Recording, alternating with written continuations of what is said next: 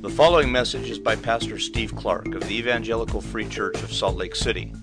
More information is available at our website, www.slcevfree.org.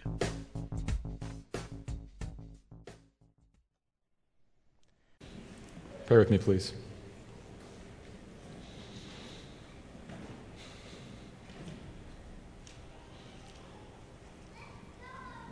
Father, you are strong and wise, maker of heaven and earth, as has already been prayed, and we give you thanks for that, and we give you thanks for how that gives us great assurance that all is well with our souls in your hands.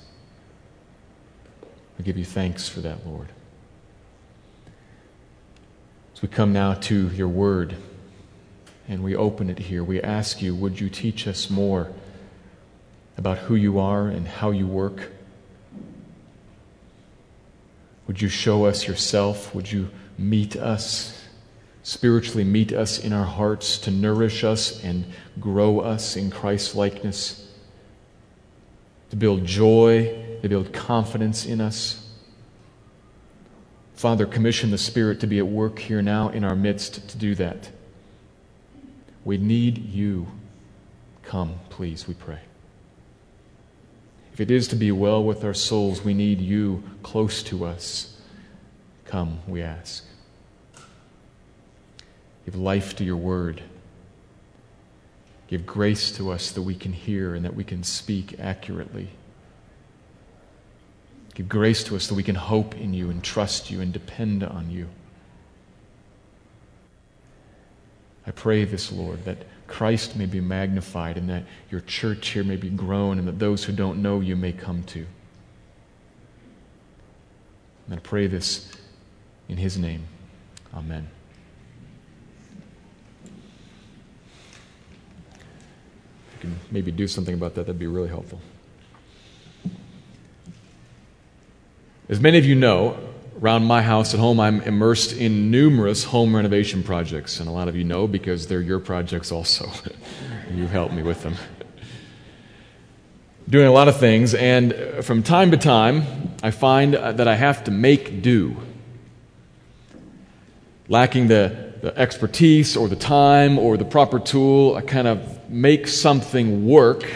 I make do. You do this, this is how this sort of thing happens. That's how it goes. Well, this last week I was involved uh, tinkering around with my sprinkler system because of some yard work that had happened, and I had about a 10 foot piece of pipe that I had to work on, and not wanting to dig up the whole flower bed that was on top of this pipe, I decided to make do. And I dug a hole in one end of the pipe and took a saw and cut the pipe off, and dug a hole in the other end of the pipe and broke the saw. Which led me to work on some other things, and eventually I take a pry bar and I bend this pipe and I wedge a rock in there so I can cap off the other pipe and it works. it's good.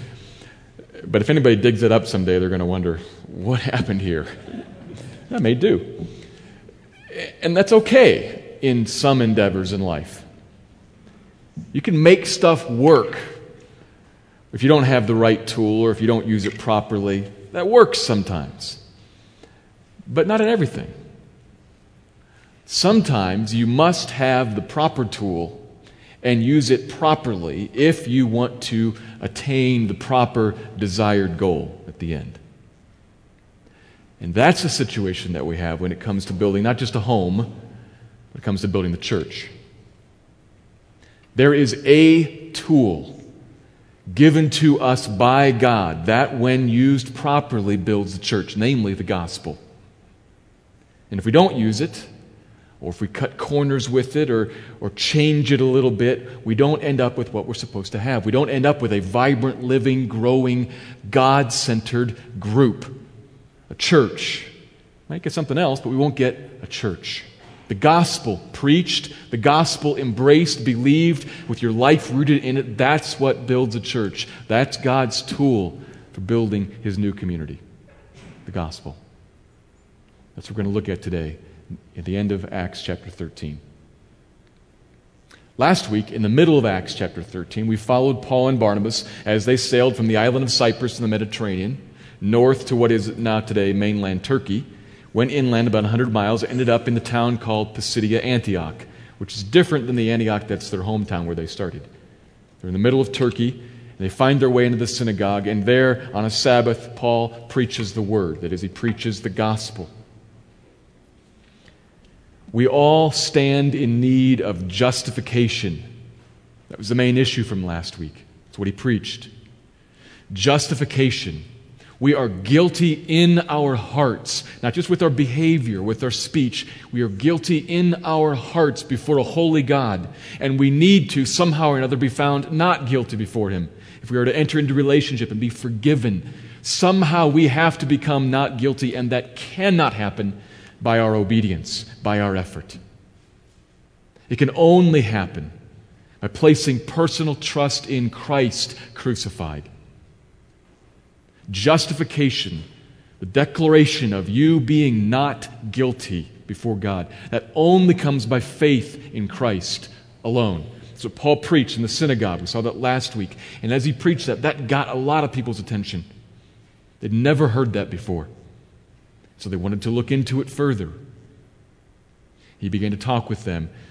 Connects us to this week's passage. Last week we focused only on the, the content of his message. And this week we're going to put that back into the context of the whole passage and look at the response to it. So we're going this week. Let me read the passage. This is Acts chapter 13. I'm going to begin in verse 42 and read to the end of the chapter. Acts 13, 42.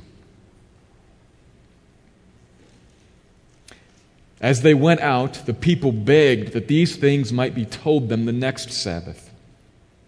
And after the meeting of the synagogue broke up, many Jews and devout converts to Judaism followed Paul and Barnabas, who, as they spoke with them, urged them to continue in the grace of God. The next Sabbath, almost the whole city gathered to hear the word of the Lord. But when the Jews saw the crowds, they were filled with jealousy and began to contradict what was spoken by Paul, reviling him. And Paul and Barnabas spoke out boldly, saying, It was necessary that the word of God be spoken first to you, since you thrust it aside and judge yourselves unworthy of eternal life. Behold, we are turning to the Gentiles. For so the Lord has commanded us, saying, I have made you a light for the Gentiles, that you may bring salvation to the ends of the earth. And when the Gentiles heard this, they began rejoicing and glorifying the word of the Lord, and as many as were appointed to eternal life believed. And the word of the Lord was spreading throughout the whole region. But the Jews incited the devout women of high standing and the leading men of the city, stirred up persecution against Paul and Barnabas, and drove them out of the district. But they shook off the dust from their feet against them and went to Iconium.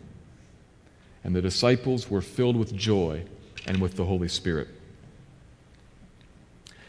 The previous Sabbath, when Paul finished speaking, as I said, the, the congregation was extremely interested in what he said, so they fixed it so that he would have the pulpit again next Sunday and be able to, to speak then.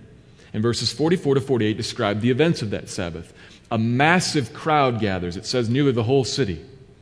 A huge crowd comes to the synagogue so there are basically two groups. There's the usual synagogue, synagogue crowd, the ethnic Jews, and Gentiles who were called either devout or God-fearers. They would have been worshiping as Jews.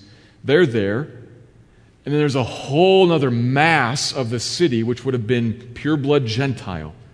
They heard about a little bit about what Paul is saying, and they wanted to come hear the word of the Lord too. And they all gathered together.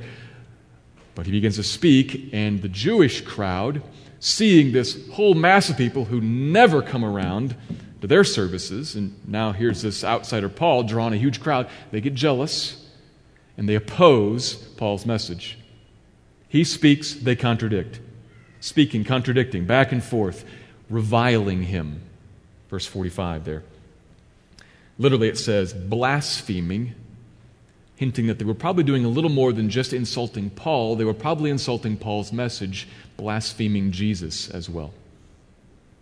This is not a, a friendly debate seeking information. The Jewish leadership has adopted a hardened position against him, and so Paul and Barnabas also adopt a hardened position back.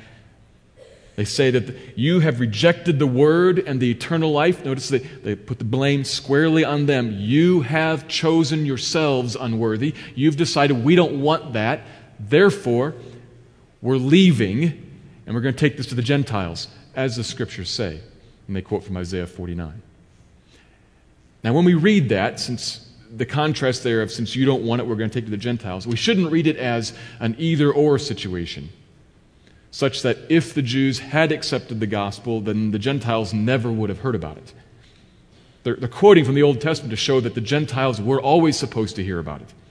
It's not either or. Think of it rather as like a highway going somewhere with an off ramp to a rest area. The rest area is the Jewish community.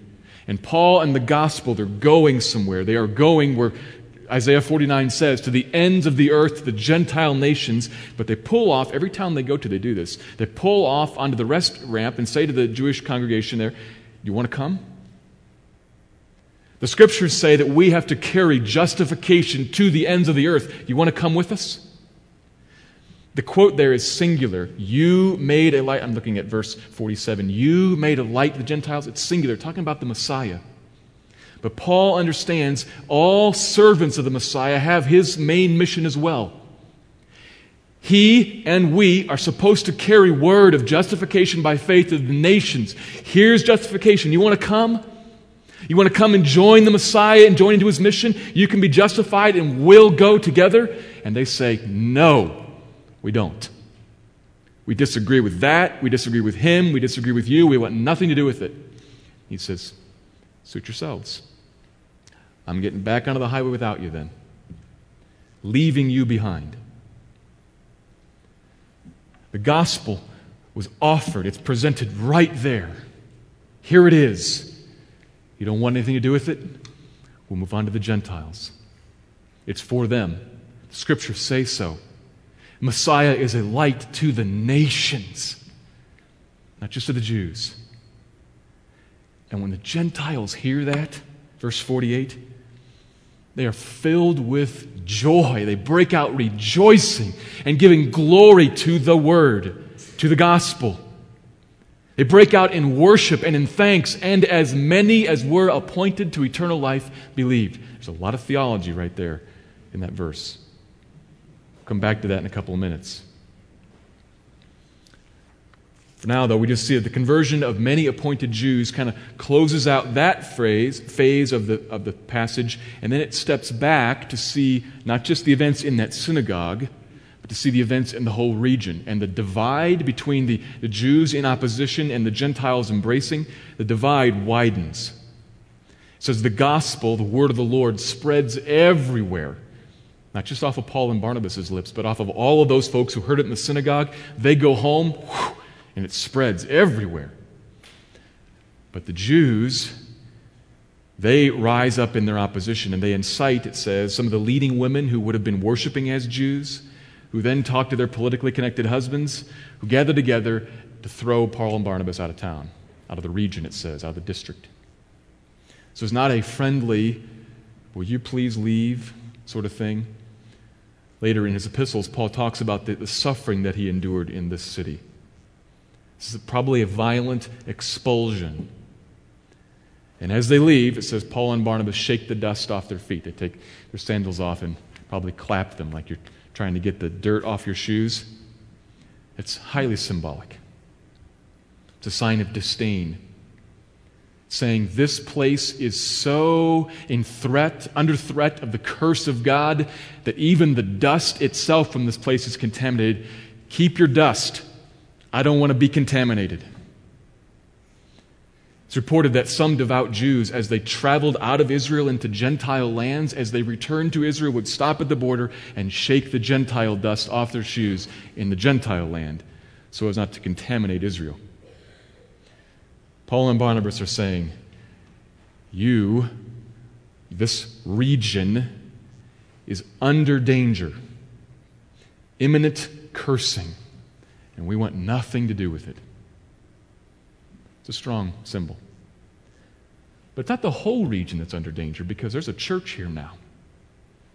They preached the word, it was heard rejoiced in, embraced, and now there are disciples here in this region who, even amidst the persecution, if they're persecuting Paul and Barnabas, they are surely persecuting everybody else who's spreading the gospel all over the place. Even amidst this persecution, it says they're filled with joy and with the Holy Spirit. That's the passage, the text for today. Let's think about how to summarize it. Pull it together. I pull it together into this sentence. Let me give you this sentence, which is the main point for this morning. The gospel is God's tool for building his church. So we should proclaim it and embrace it. The gospel is God's tool, it's his means, his, his way that he builds the church. It's central here in this passage. The word of the Lord is all over this passage. It's his means, his tool. And so we should, as people who are encountering the gospel, we should receive it, embrace it, and proclaim it. The gospel. Those two aspects for us, two responses as receivers and as givers. Embrace, proclaim. Those are the two points that I'm going to look at now in a little more detail. We'll start with the, with the aspect of our receiving it.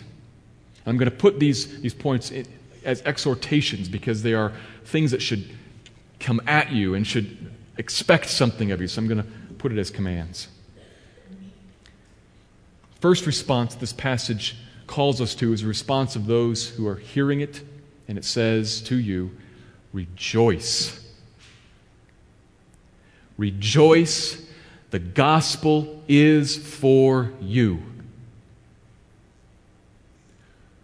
That's how it should strike you when you hear it. Rejoice, the gospel, good news, is for you. It's not for them. With you left pressing your nose against the glass, looking in and thinking, that'd be nice if I could have it, but I can't. It's to you, it's for you all of you. So the passage is pressing on us. The gospel message, the word of the Lord, is central here. It's mentioned four times explicitly. It's what everybody gathered to hear. It's what Paul was proclaiming, but the Jews opposed. It's what the Gentiles gave glory to, and then it's what they spread everywhere. The word of the Lord is central here. What we, the content of what we looked at last week, what Paul preached. We are each, this is the gospel, we are each fallen in sin, which means that in our hearts, we are bent against God in rebellion against Him. And it is surely a heart issue. It is not in our behavior. Our behavior comes out of the heart. The problem is in here. And that means you cannot do enough, do good enough, do enough good to fix what's going on in here. In our hearts, we are bent against Him. We have other gods before Him, others that we have a higher affection for. This is bad news. What are we to do about that? As Paul explains, justification, the declaration, you are not guilty, to guilty people. The declaration of you are righteous to unrighteous people. That can come only through faith in Christ alone. It's what he was emphasizing in his word of exhortation last week, verses 38 and 39 above. You can be freed from guilt. How? Not by your works, not by obeying the law of Moses, not by obeying any law, but only by trusting in Christ and his cross. That is the gospel. Rejoice. That message is to you. You. It is held out there for you. It is available to you. It is preached to you, offered to you, whatever word you want to pick. It is to you. This text establishes that point in verse 46 and following. God's scope of activity, the reach of the gospel, is global. It is not confined to one people. He's not working in one little geographic area on the map amongst one ethnicity.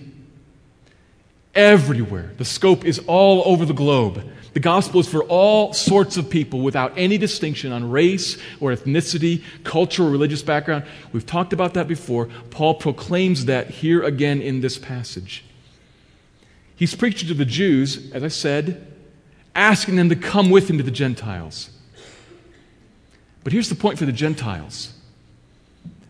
When last week he says, not through the law of Moses, what the Gentiles hear in that is not through temple, not through sacrifice, not through circumcision.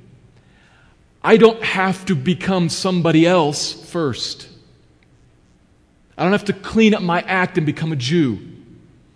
You don't need to clean up your act and become something else before the gospel is to you. It is to you right where you are. They hear that and they break out in rejoicing. The gospel is for them. Praise God. They believe it. The church is planted by this gospel that's to them. Established in joy, they grow. The gospel is to everybody, Jew and Gentile. It's to you too. Doesn't matter where you come from or who you are. Doesn't matter what kind of sin is in your background or what kind of nastiness is back there. You don't have to clean up your act first. In fact, if you try to, you can't. You can't come to Christ like that. It's not a combo deal of Christ plus your works, it's one or the other. Either you attempt to clean up your act, or you say, I cannot. I have to trust only in you, Jesus, because I look at myself and I realize I am guilty before God and I can't fix that. Help. One or the other. There is a great big divide between the two faith in Christ and his cross or your own effort. The gospel to you says, lay down your effort. Come to him by faith alone. That's the offer to you. Some here this morning need to hear that and embrace it do so. Trust Him alone. Lay aside your effort. Trust Christ. He will justify you, free you from guilt. And if you already have, you still take the gospel. You still embrace it. You still rejoice because the gospel's for you. If we were honest, many of us, and I'm talking to the Christians here now, many of us would have to rewrite verse 48 like this. We have to write it something like, and when they heard this, they said, Thank you, and went back to what they were doing before they got interrupted. Or when they heard this, they said, Thank you, I know that. When's he going to be done? Far too many of us, with far too great a frequency, if we're honest, would have to rewrite verse 48 about ourselves like that. We wouldn't say it broke out in rejoicing and gave glory to the gospel. We need to stop and think about that a little more. And I don't say this to chastise you. Please don't misunderstand. I'm not trying to chastise you and say, shame on you. You should be more thankful. It's not what I'm saying. Rather, I'm saying how sad it is that you so rarely draw on the resources available here for living in joy. How sad it is that you so rarely tap into the wonder of the gospel to find in it power to help you live in joy despite whatever happens. In the gospel, there is an astounding reservoir of life, of soul, of, of internal life giving water that will quench your insides even when no rain falls on the outside. When the circumstances of life do not come, do not go your way, you can still tap into the reservoir and find life there and find hope there. Joy. Joy that feels good. We all want that. But more than that, Joy that is supposed to be your strength in the fight against sin. The verse says, The joy of the Lord is our strength. Well, strength for what? Strength to fight against sin, strength to walk in righteousness. That joy is found in the gospel. How sad it is that you don't go there to find it. It provides strength for you in your heart to help you in fighting against the temptations of the world that say, Come over here and find joy and find pleasure and find hope over here. If you have the joy of the Lord, you say, No thanks. You can't offer me anything. Joy is found in the gospel. How is that? Like this. I'll give me an example to try to show it. What are the things that frustrate you, that anger you, that hurt you? Think of something. Maybe something trivial like getting cut off in traffic or arriving late to work or something like that, or moving up the scale in importance. Maybe it's some relational disagreement that you have, a fight you have with a spouse or coworker at work, and she steals credit for your project, and so you're diminished in the eyes of your peers and your boss. Moving up the scale a little more, maybe it's a health problem that you face or that a loved one faces. Maybe you're sick, maybe you're dying.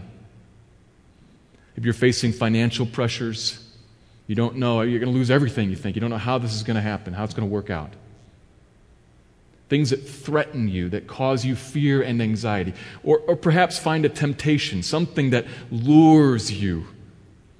Illicit sexual pleasure, financial gain, greed, whatever. There's a thousand things here. Find something that scares you, frightens you, causes you anxiety, tempts you, mentally at least. Write that down set it over here for a second and listen. I'm going to read a couple of scripture passages. This relates, so listen.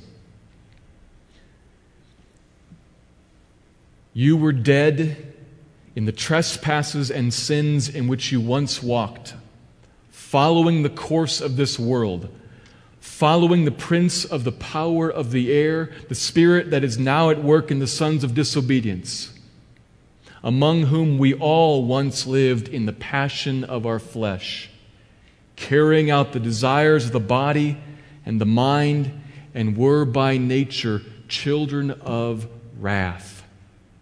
Ephesians 2. Or from Deuteronomy 32. Vengeance is mine, I will repay. He takes vengeance on his adversaries and repays those who hate him. Or from 2 Thessalonians 1 The Son is coming from heaven, as Christ, with mighty angels in flaming fire, inflicting vengeance on those who do not know God and do not obey the gospel of our Lord Jesus. From Hebrews, it is a fearful thing to fall into the hands of the living God, and He is coming soon and swiftly in fire. That is the problem in life. Period. Those passages and many others are the problem in life. The great reality in life. We don't like to hear, even hear those passages. It's a little uncomfortable to hear me read them. It is the problem. He is coming.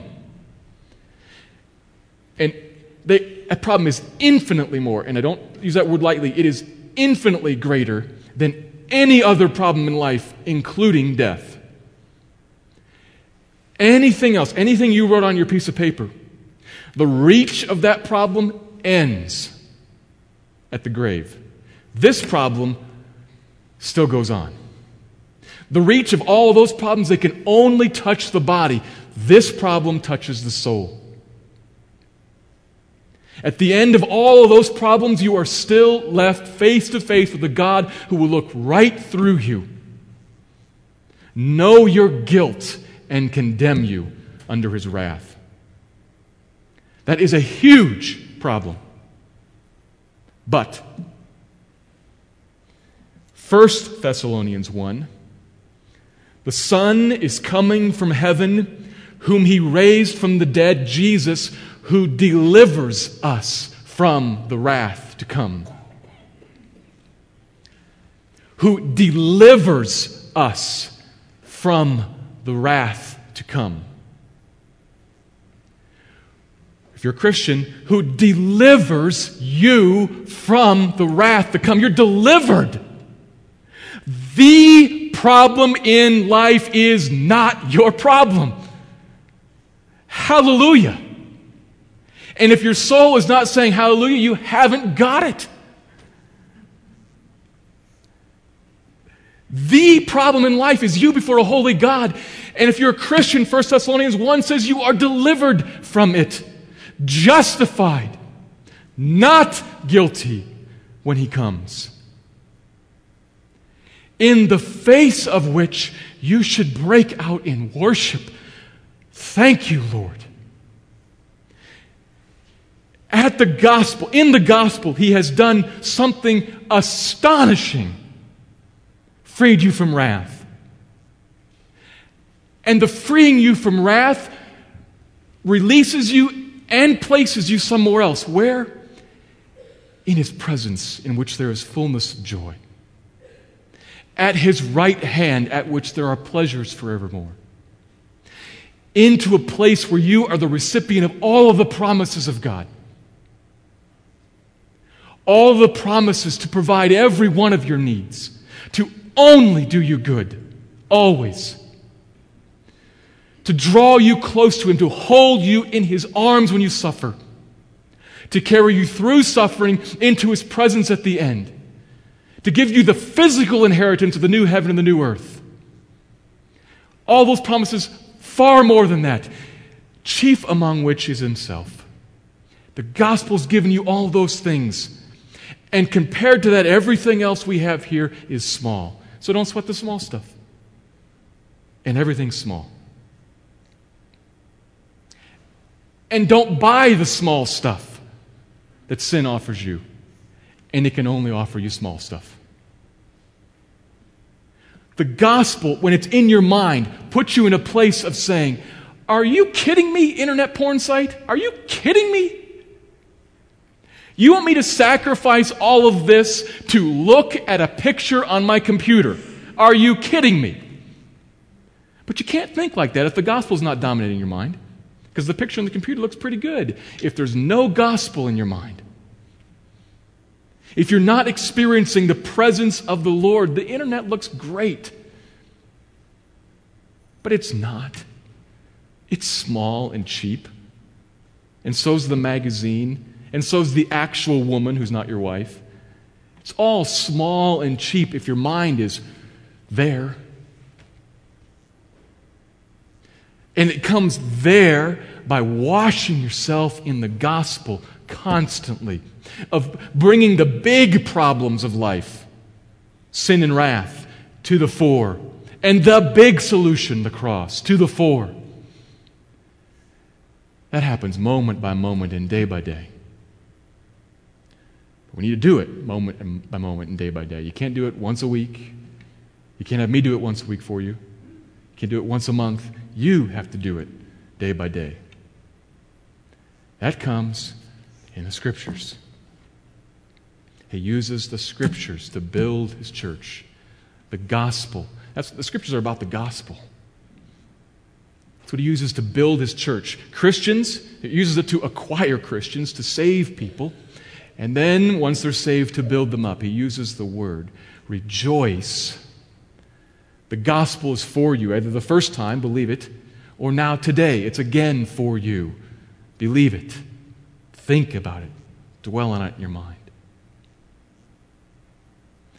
That's the first perspective, us as receivers of this gospel. The second one is us as givers of it. We are to carry forth the word of this salvation to our neighbors, co workers, those all around us. That's evangelism. And to those who are a little harder to reach. We have to be more deliberate about it. Set aside people to go. That's missions. We've been talking a lot about that in our church over the last year plus. We preached through this book in Acts, the book of John before. We've been talking a lot about that. That's our calling. And I'm, I'm happy, I'm, I'm grateful to see, by grace, to see some changes going on in our congregation. That's a good thing. I think we are beginning, in some ways, beginning to get an idea that we need to be caring about people out there, carrying the gospel to them. But I find this fear in my heart. See if you identify with this. In the back of my mind, there's this nagging question what if nothing happens? What if it doesn't work? I preach and preach and preach and preach and preach and preach and preach. Then I preach some more. And we talk some more. And we organize some more. And we go do some more. But nothing happens. Nobody comes to faith. Nobody believes. Nobody's converted. Nobody's regenerated. I'm not talking about professing faith or simply professing faith. From time to time, that happens in our church. People profess faith, but to my knowledge, I've seen very little fruit from a number of supposed professions of faith. So I'm not talking about that. We don't want to multiply just people saying they're becoming Christians. We want to multiply Christians, people who actually are saved. We all should want that. We all should desire that eagerly. Pray towards it, work towards it. Ask God to, to break out from heaven and to move. What if it doesn't happen? Do you wonder that? Do you think about that? I do. And to that concern or fear, this passage says, and here's the second main point here. To that concern, this passage says, take heart. The gospel will bear fruit. Take heart, be encouraged, have confidence. The gospel will. It does not return void, it accomplishes all of God's purposes. It will bear fruit. Because of us? No, ultimately because of God. It's made very clear in verse 48. A verse that should be tremendous encouragement to us.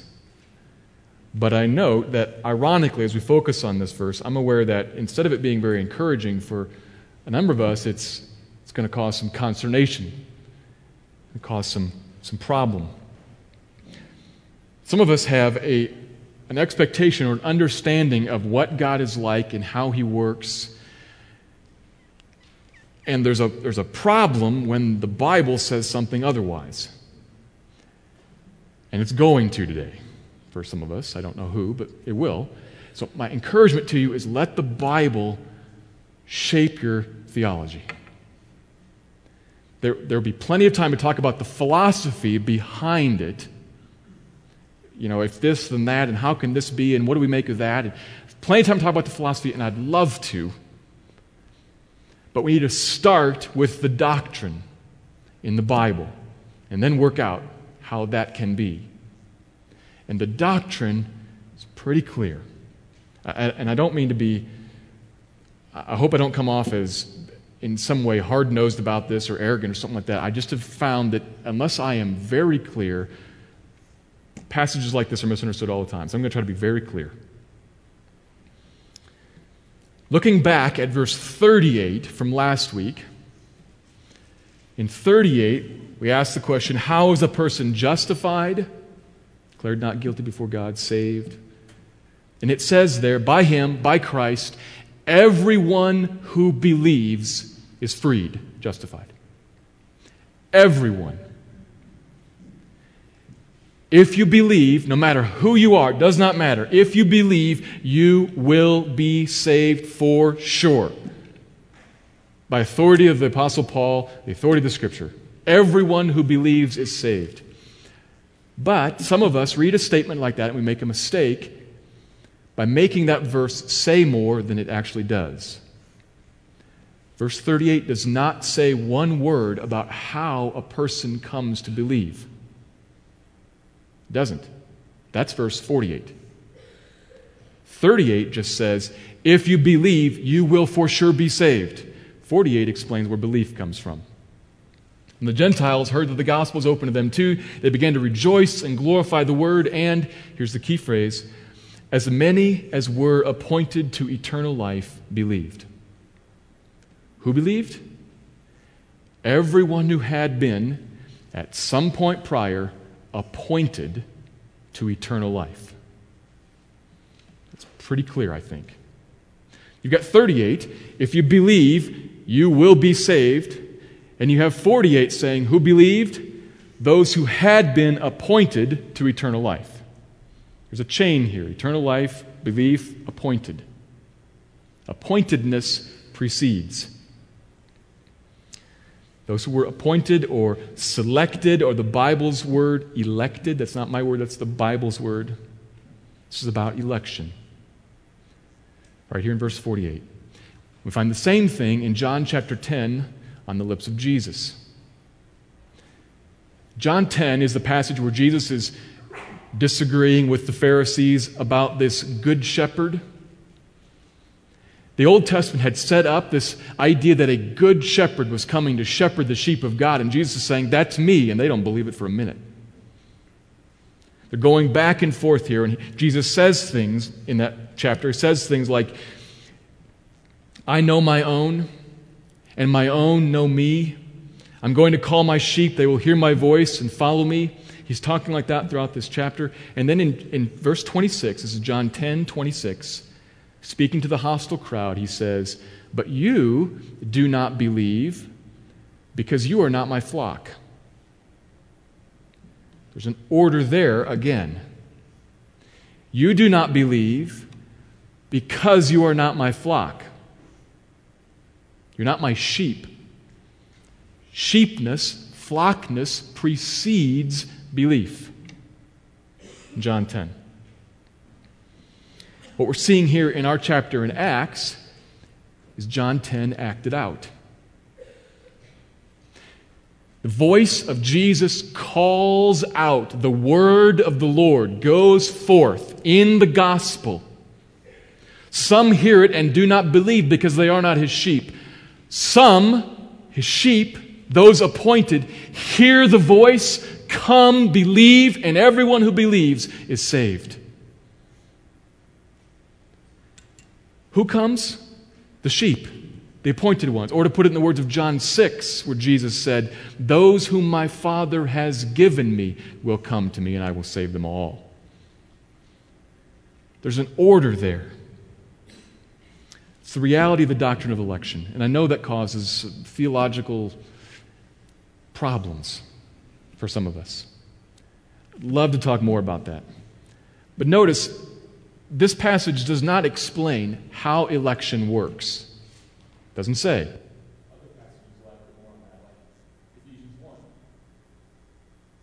Here it's just assumed.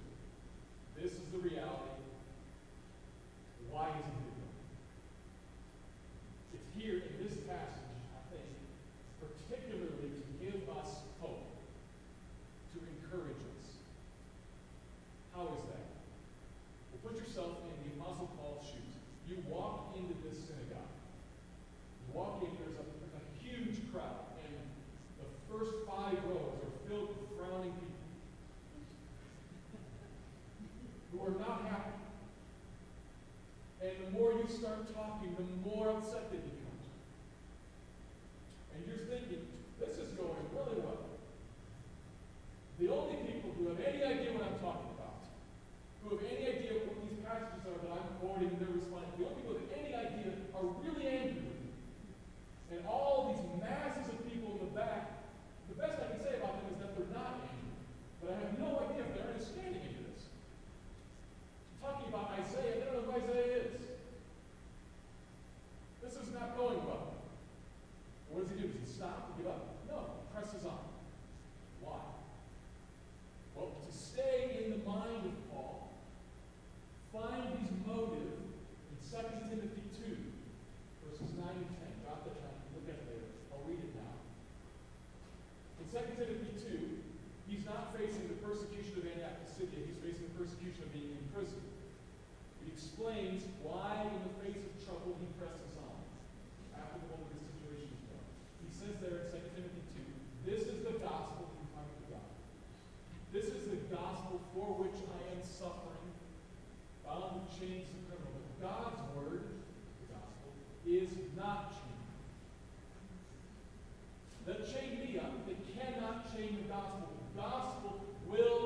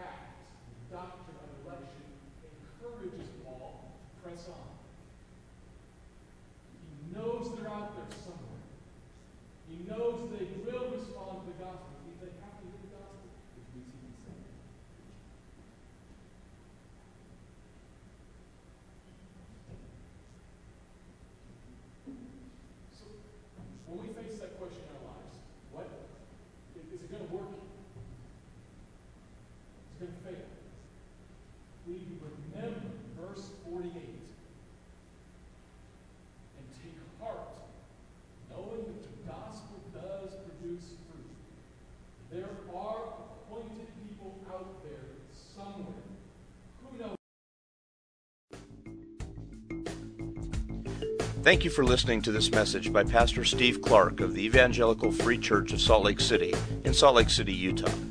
Feel free to make copies of this message to give to others, but please do not charge for these copies or alter the content in any way without permission.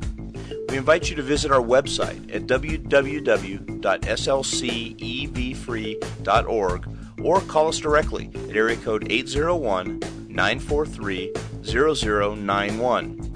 Our mailing address is Evangelical Free Church of Salt Lake City, 6515 South Lion Lane, Salt Lake City, Utah, 84121.